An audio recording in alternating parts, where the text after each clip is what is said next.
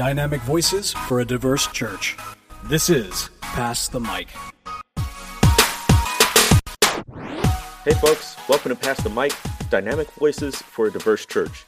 This is Jemar Tisby, and we're doing something a little bit different this week. In all honesty, with the holidays coming up, as I record this, scheduling has been a bit tricky. So, my regular co host, Tyler Burns, is off doing big, wonderful, and important things. That's what he often does.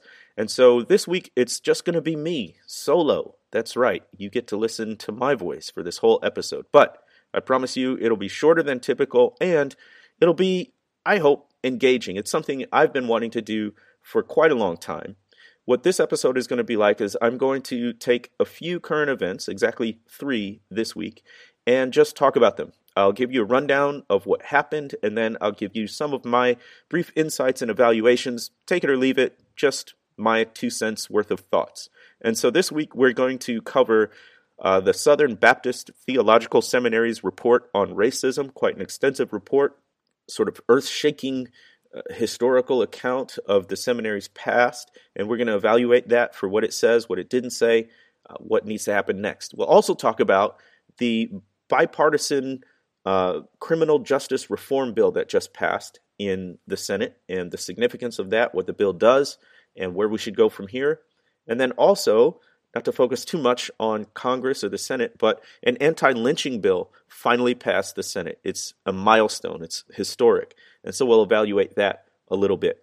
But before I get to that, I just want to give you a couple of reminders. Number one, don't forget about the Witness National Conference. It's on joy and justice happening October 4th through the 6th in Chicago in 2019. It's our first national conference. We'll have more details for you early in the new year. We'll have links where you can order your tickets. We'll have speakers and all those things getting lined up. But if you are the type of person who has a prayer list, please keep us on your prayer list. The witness in general, but especially this national conference, It's going to take a ton of resources, a ton, ton of time, ton of energy, uh, and we've never done it before. So we can use all the prayer power we can get. And uh, thank you for your support there. Also, want to remind you of the color of compromise. Yes, I'm self promoting, but I also want to give you the heads up on some pre order bonuses. So you can pre order the color of compromise. And if you do, you will get a foreword by my friend and brother in the struggle, Lecrae. That's right, the one and only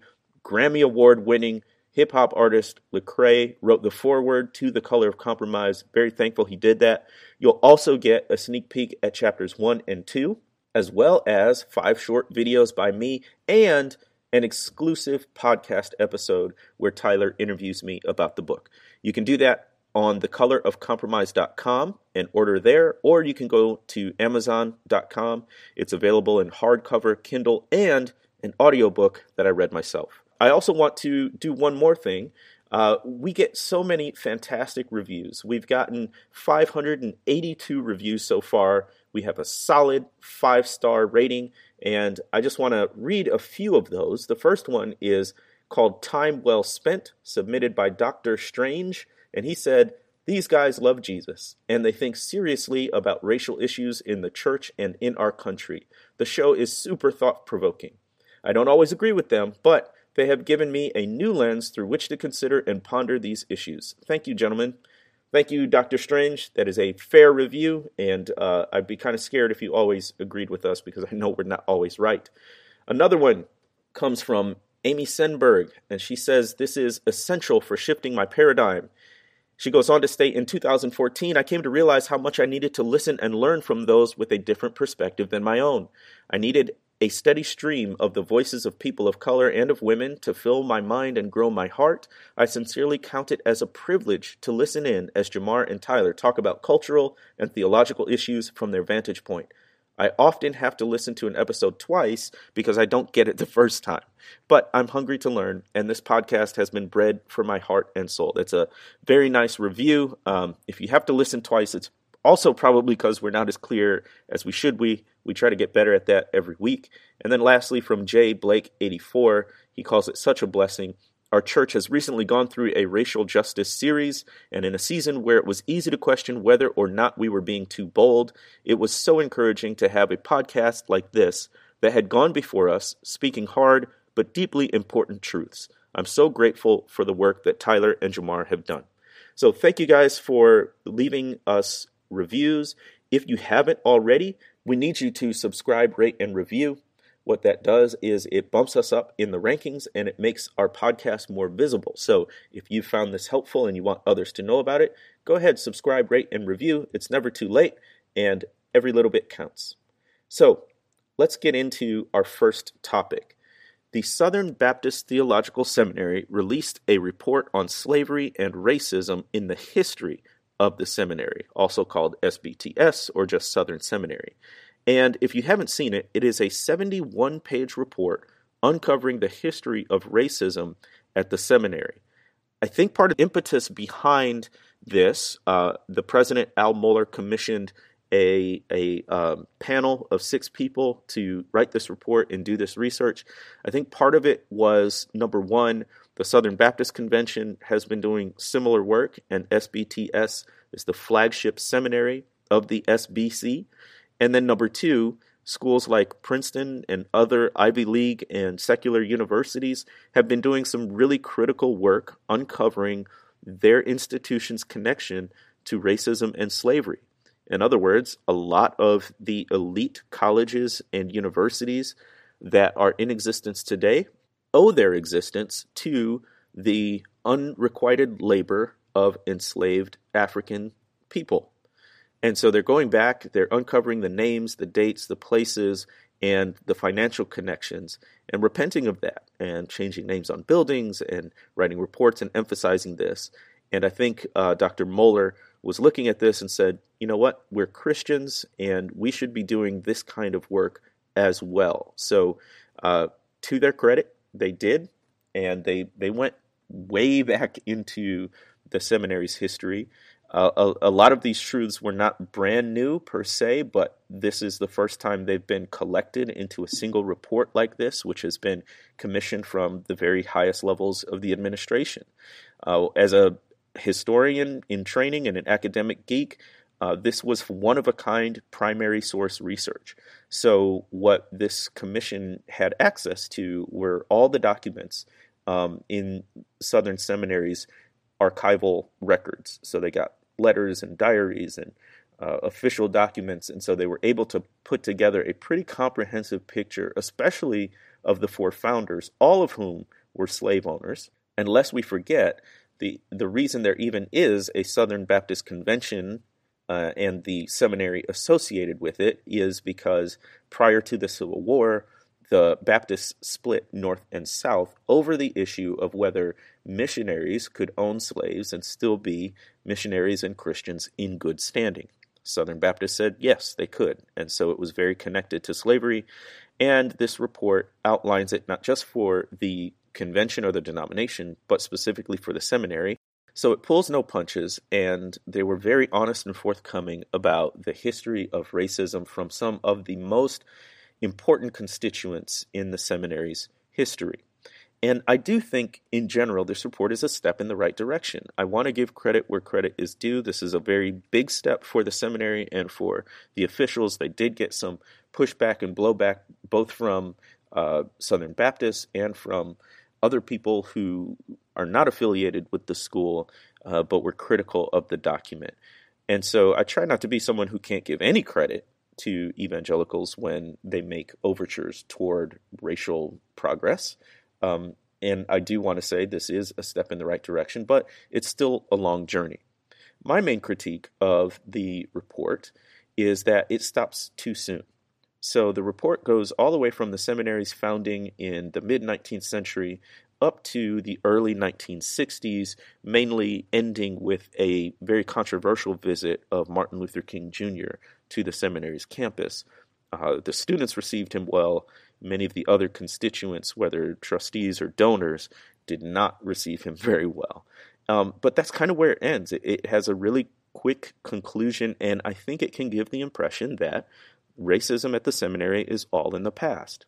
What I would have liked to see in the report is the continuity between the 1960s all the way up to the present day, but at least to the end of the 20th century.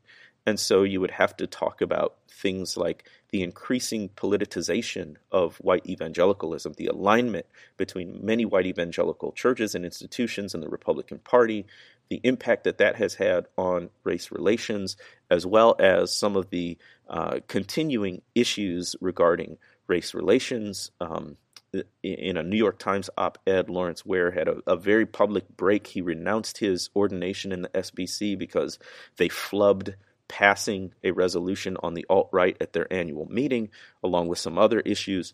So, if you want to delve into that main critique about they stopped too soon, go over to the Religion News Service, look up my name, Jemar Tisby. I've written a brief uh, article on this very topic.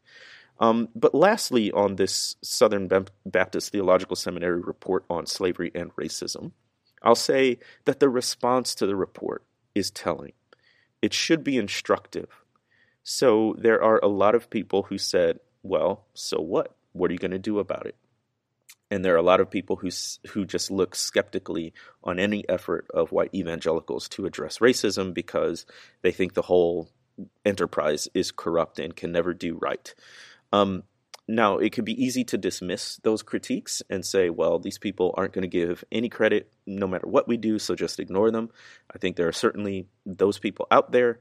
But at the same time, we should also look at it as an indication of the level of distrust there is out there, especially from racial and ethnic minorities toward the SBC and its entities like the seminary.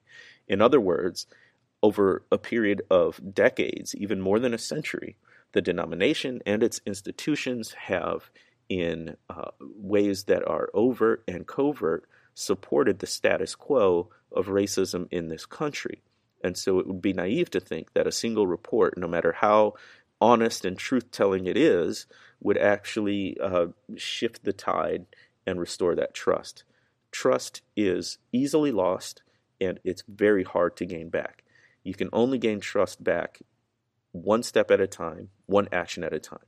And so I think what seminary officials should do in, in terms of looking at the response to this is say, you know what? This is just one action among many that we are taking and that we need to take. And uh, if we keep doing what we're doing, if we keep moving in the right direction, then slowly over time, we will build more trust. And recognizing that there are some people that um, the, the hurt is too real, the pain is too deep, and they'll never regain trust. Uh, but you still have to do the right thing. So, good first step on that. Uh, still more work to go, but that's the Southern Baptist Theological Seminary report on racism. And speaking of first steps, let's move on to topic number two. A sweeping criminal justice reform bill that some are hailing as the most extensive reforms in the past 20 years just passed the Senate. It is called the First Step Act, and it is notable for its bipartisan support. It passed the Senate. Um, 87 votes to 12. All Democratic senators voted for it, and 12 Republican senators opposed it. Now, this is a pretty big criminal justice bill, and here are just a few of the things that it does for people who are incarcerated. Number one, you can earn credits for early release if you participate in recidivism reduction programs, so uh, education programs, character building programs, things of that nature. You can earn credits towards your early release. It other it also expands other early release programs like uh, the uh, halfway houses and the ability for people who are soon to be released to fill out their sentences in a halfway house instead of in uh, prison and it prevents shackling of female inmates while they are giving birth. Seems like a pretty good idea, pretty humane and reasonable. It bans almost all solitary confinement for juveniles. Same thing. Uh, when people are that young, especially solitary confinement almost always does more harm than good. And it reduces some of the sentencing disparities between crack and powder cocaine. Basically the same substance, but crack is used in inner city neighborhoods and high poverty neighborhoods at a higher rate that has been penalized more harshly than powder cocaine, which has been used in more affluent areas and by white people, even though the rates of drug use are virtually the same.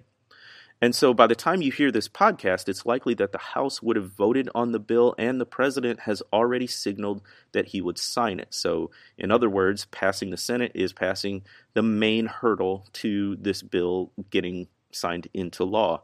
And everything else seems like it'll fall into place, which is great. But you should also curb your enthusiasm just a little bit. It only applies, this, this First Step Act only applies to federal prisons. These prisons house about 200,000 of the nation's 2 million incarcerated persons. Most people who are in prison are in state or local facilities. So this law does not actually apply to the majority of incarcerated persons. Number two, it took an enormous amount of effort to pass a relatively mild criminal justice reform bill. I say relatively mild because there were previous iterations which had even more sweeping reforms, but those were amended out of the final version of the bill that got passed. Um, and the fact that it took so much effort to get this thing going and to get bipartisan support does not bode well for future efforts uh, at criminal justice reform that might push for more comprehensive changes. In fact, uh, two senators, Senator Tom Cotton of Arkansas and John Kennedy of Louisiana, they tried at the last minute to pass what they call quote unquote poison pill amendments that would have, if, if passed, effectively neutralized the bill's reforms. And they were only narrowly defeated. So there was still a lot of debate and controversy, even in the final uh, version of the amended bill. But this is something that Christians ought to pay attention to. By this, I mean criminal justice reform. For example, in the Southern Seminary report that I just talked about, they detailed the fact that uh, one of their Board of Trustees members, also a uh, former governor, he basically saved the institution from financial ruin by donating $50,000 to the seminary to keep it open. Uh, he made his fortune, though, through convict leasing. And so black men would get swept up into prisons and jails for very minor offenses like vagrancy. And then a, a company or an individual would pay the state or the prison, and they would basically get the labor of these convicts.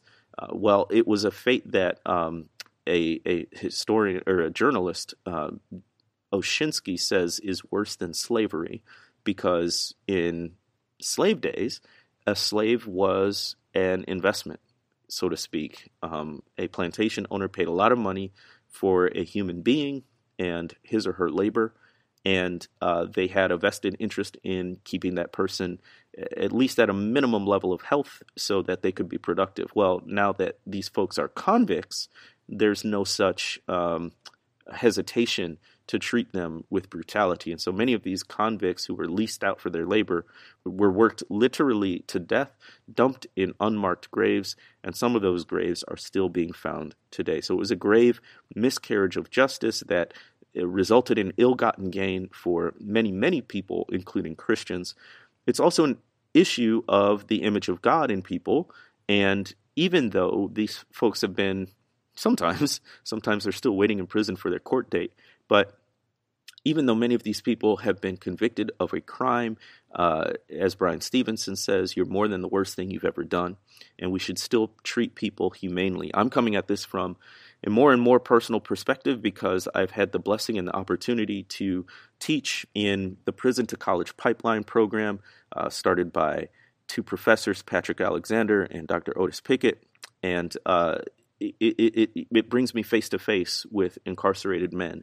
And these folks, many of them have served decades in prison. They're in the pre release program, so they've got six months to a year uh, before they get out, and they're taking these classes as a way to improve themselves and prepare themselves for life on the outside. Um, many of these men, they want nothing more than to uh, work every day at a steady job that pays the bills and to reconnect with their families, um, spouses, loved ones, and especially children who they want to have a positive impact on. And so, to the extent possible, with all the necessary precautions, we should make their reentry into society and citizenry as smooth as possible. So, just my two cents on the First Step Act. And finally, we get to our last topic. After nearly 200 failed attempts, the Senate has finally passed an anti lynching bill. That's right. We finally are getting an anti lynching bill officially on the books. And it's been a century. Literally, the first anti lynching bill was introduced in 1918 during the height of Jim Crow, when lynching, which is categorized as murder by a mob without due process of law or courts, was at its height. And for years, decades, a century, we never got, Congress never passed an anti lynching bill until this year. The bill was introduced in June of 2018 and sponsored by the only three black senators currently in the U.S. Senate Kamala Harris, Cory Booker, and Republican Tim Scott. And when it passed, Harris wrote on Twitter, the moment when the United States Senate agreed unanimously to make lynching a federal crime for the first time. History she wrote. And the bill stated that 4,742 people were reported lynched in the U.S. between 1882 and 1968. It says that 99% of all perpetrators had escaped punishment and called lynching the ultimate expression, the ultimate expression of racism in the United States. And it truly was. It was a visible sign of racial terror I write about it in The Color of Compromise, some gruesome, gruesome details that were um, expressly designed to intimidate and instill fear in the black population in the United States.